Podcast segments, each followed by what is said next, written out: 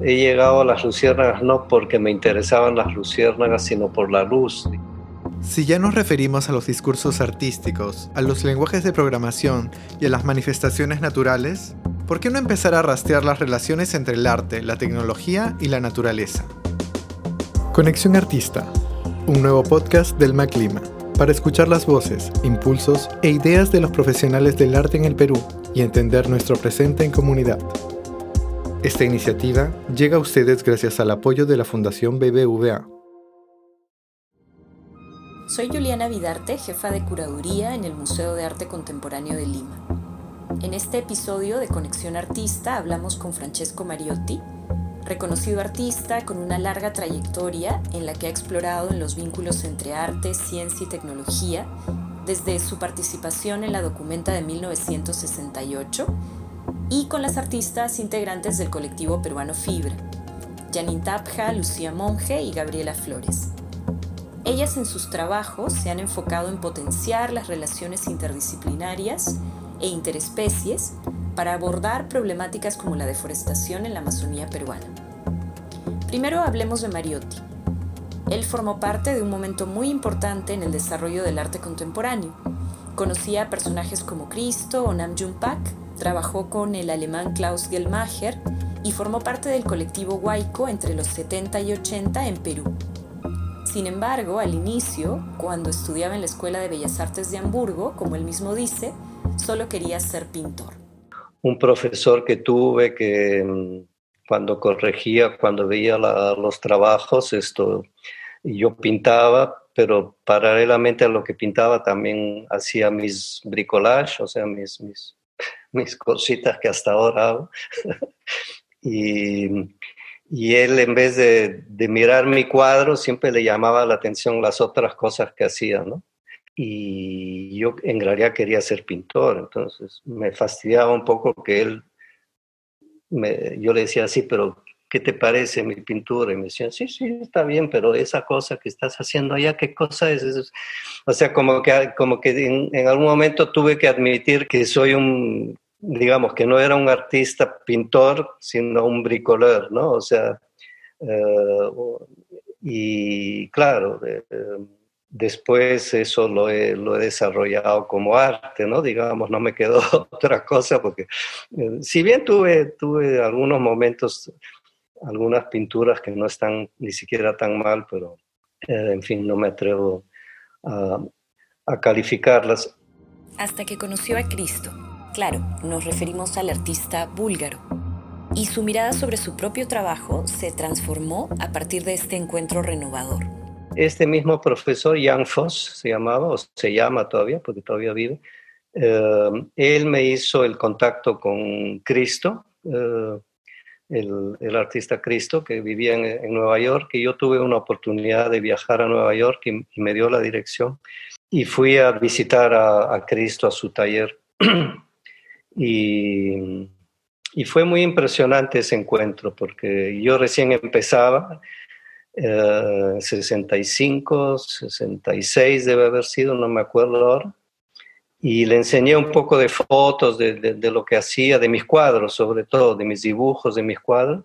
Y él, em, y él me dijo así muy, muy, muy, muy, muy claro, me dijo, mira, eso que estás haciendo en realidad no, no le interesa a nadie, ¿no? O sea, tus problemas personales no son un tema para el arte. Realmente me hizo como una especie de lavado cerebral y, y después regresé a Hamburgo y, cambié radicalmente mi trabajo y empecé a hacer ya obras, digamos, pensando más en el espacio público, en, eh, en el espacio urbano, en, en, proyectos más relacionados con, con temas tecnológicos.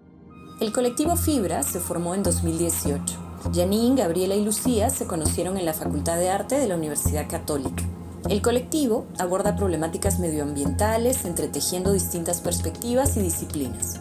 Su enfoque en la colaboración y los vínculos entre los ámbitos social, medioambiental, político y cultural las llevan a explorar y utilizar materiales sostenibles, a veces creados de la mano con otras especies. Aquí comparten algunas reflexiones sobre su formación artística y cómo ésta se vio enriquecida por el trabajo colectivo. Estudié administración de empresas antes de ser artista. Eh, arte es mi segunda carrera y empecé más o menos a los 25 años a estudiar.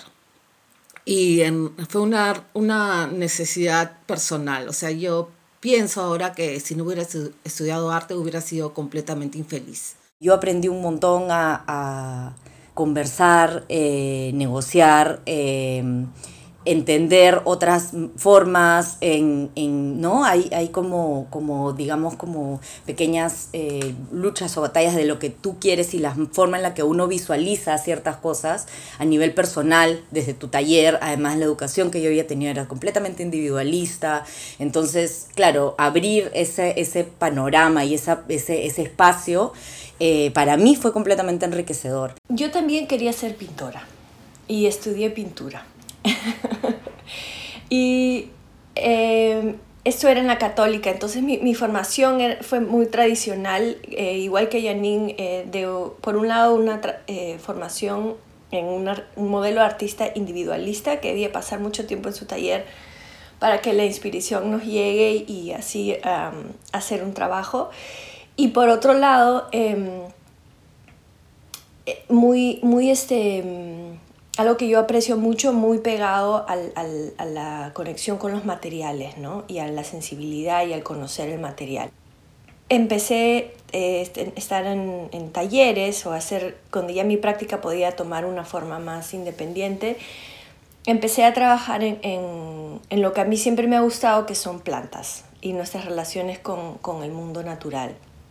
Eh, para mí esa conexión con el mundo natural y mi interés en las plantas viene de mi, de mi cercanía a mi abuelo, quien, es, quien era científico y con el que pasaba yo mucho tiempo. Y para mí eso es clave porque mm, pasar todo el tiempo que pasaba con él en un jardín mirando lo que había alrededor nuestro em, y pensando y conversando sobre quién llegaba y quién salía, ¿no? Em, fue clave para mí no solamente en mi trabajo, sino para la manera en la que entiendo las colaboraciones entre la ciencia y el arte.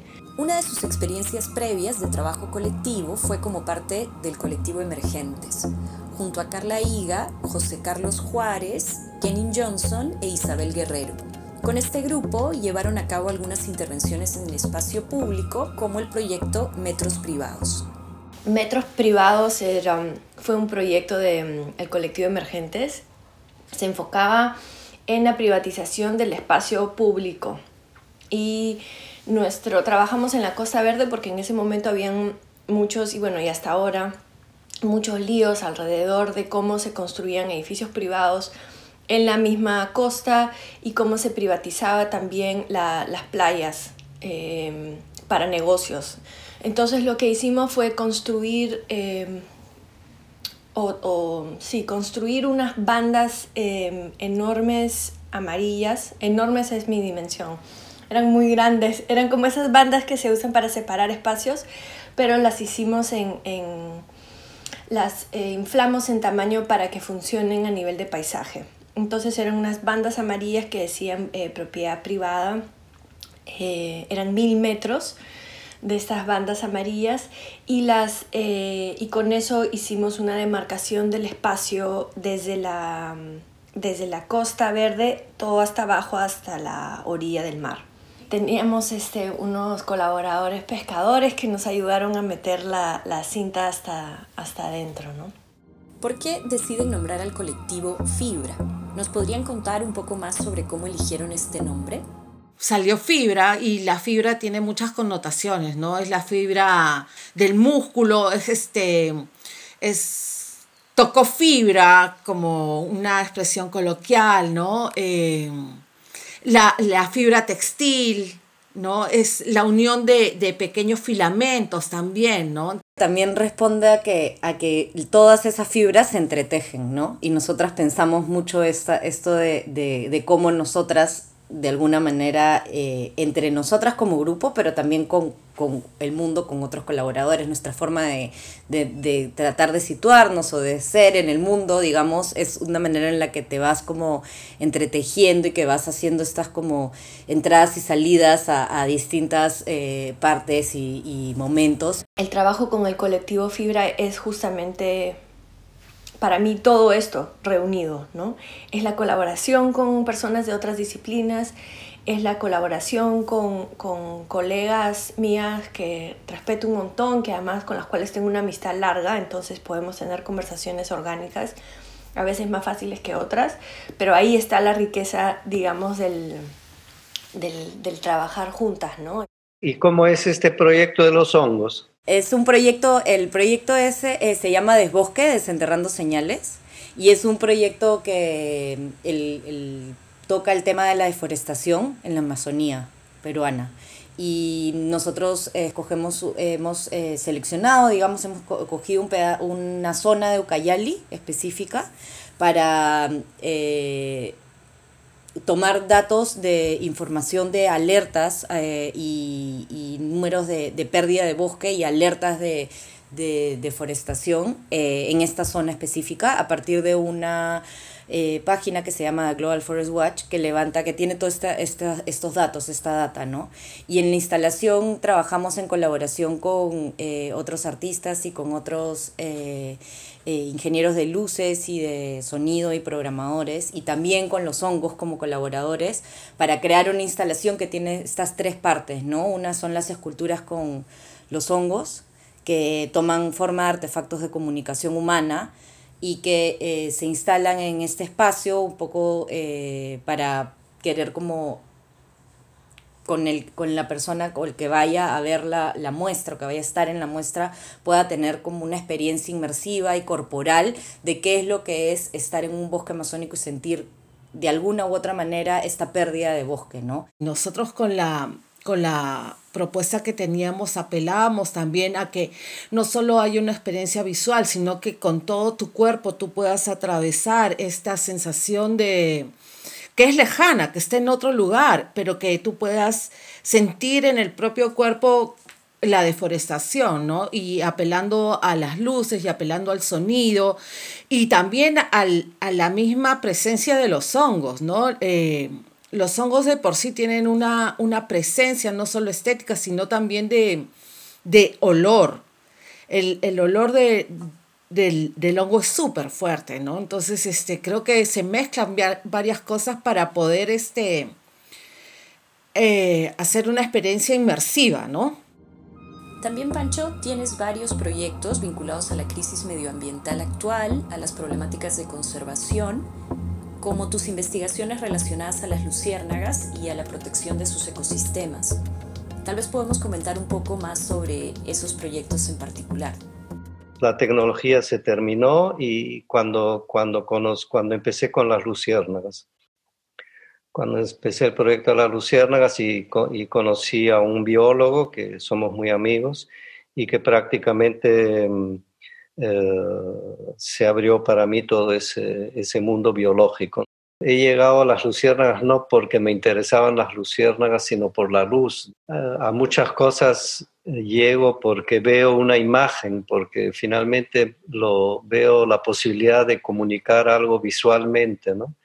Hay, hay artistas ahora y hay unas nuevas generaciones de artistas que prácticamente son casi, como decir, metacientíficos y el lado visual, digamos, las imágenes que logran, logran generar no les preocupan, ¿no?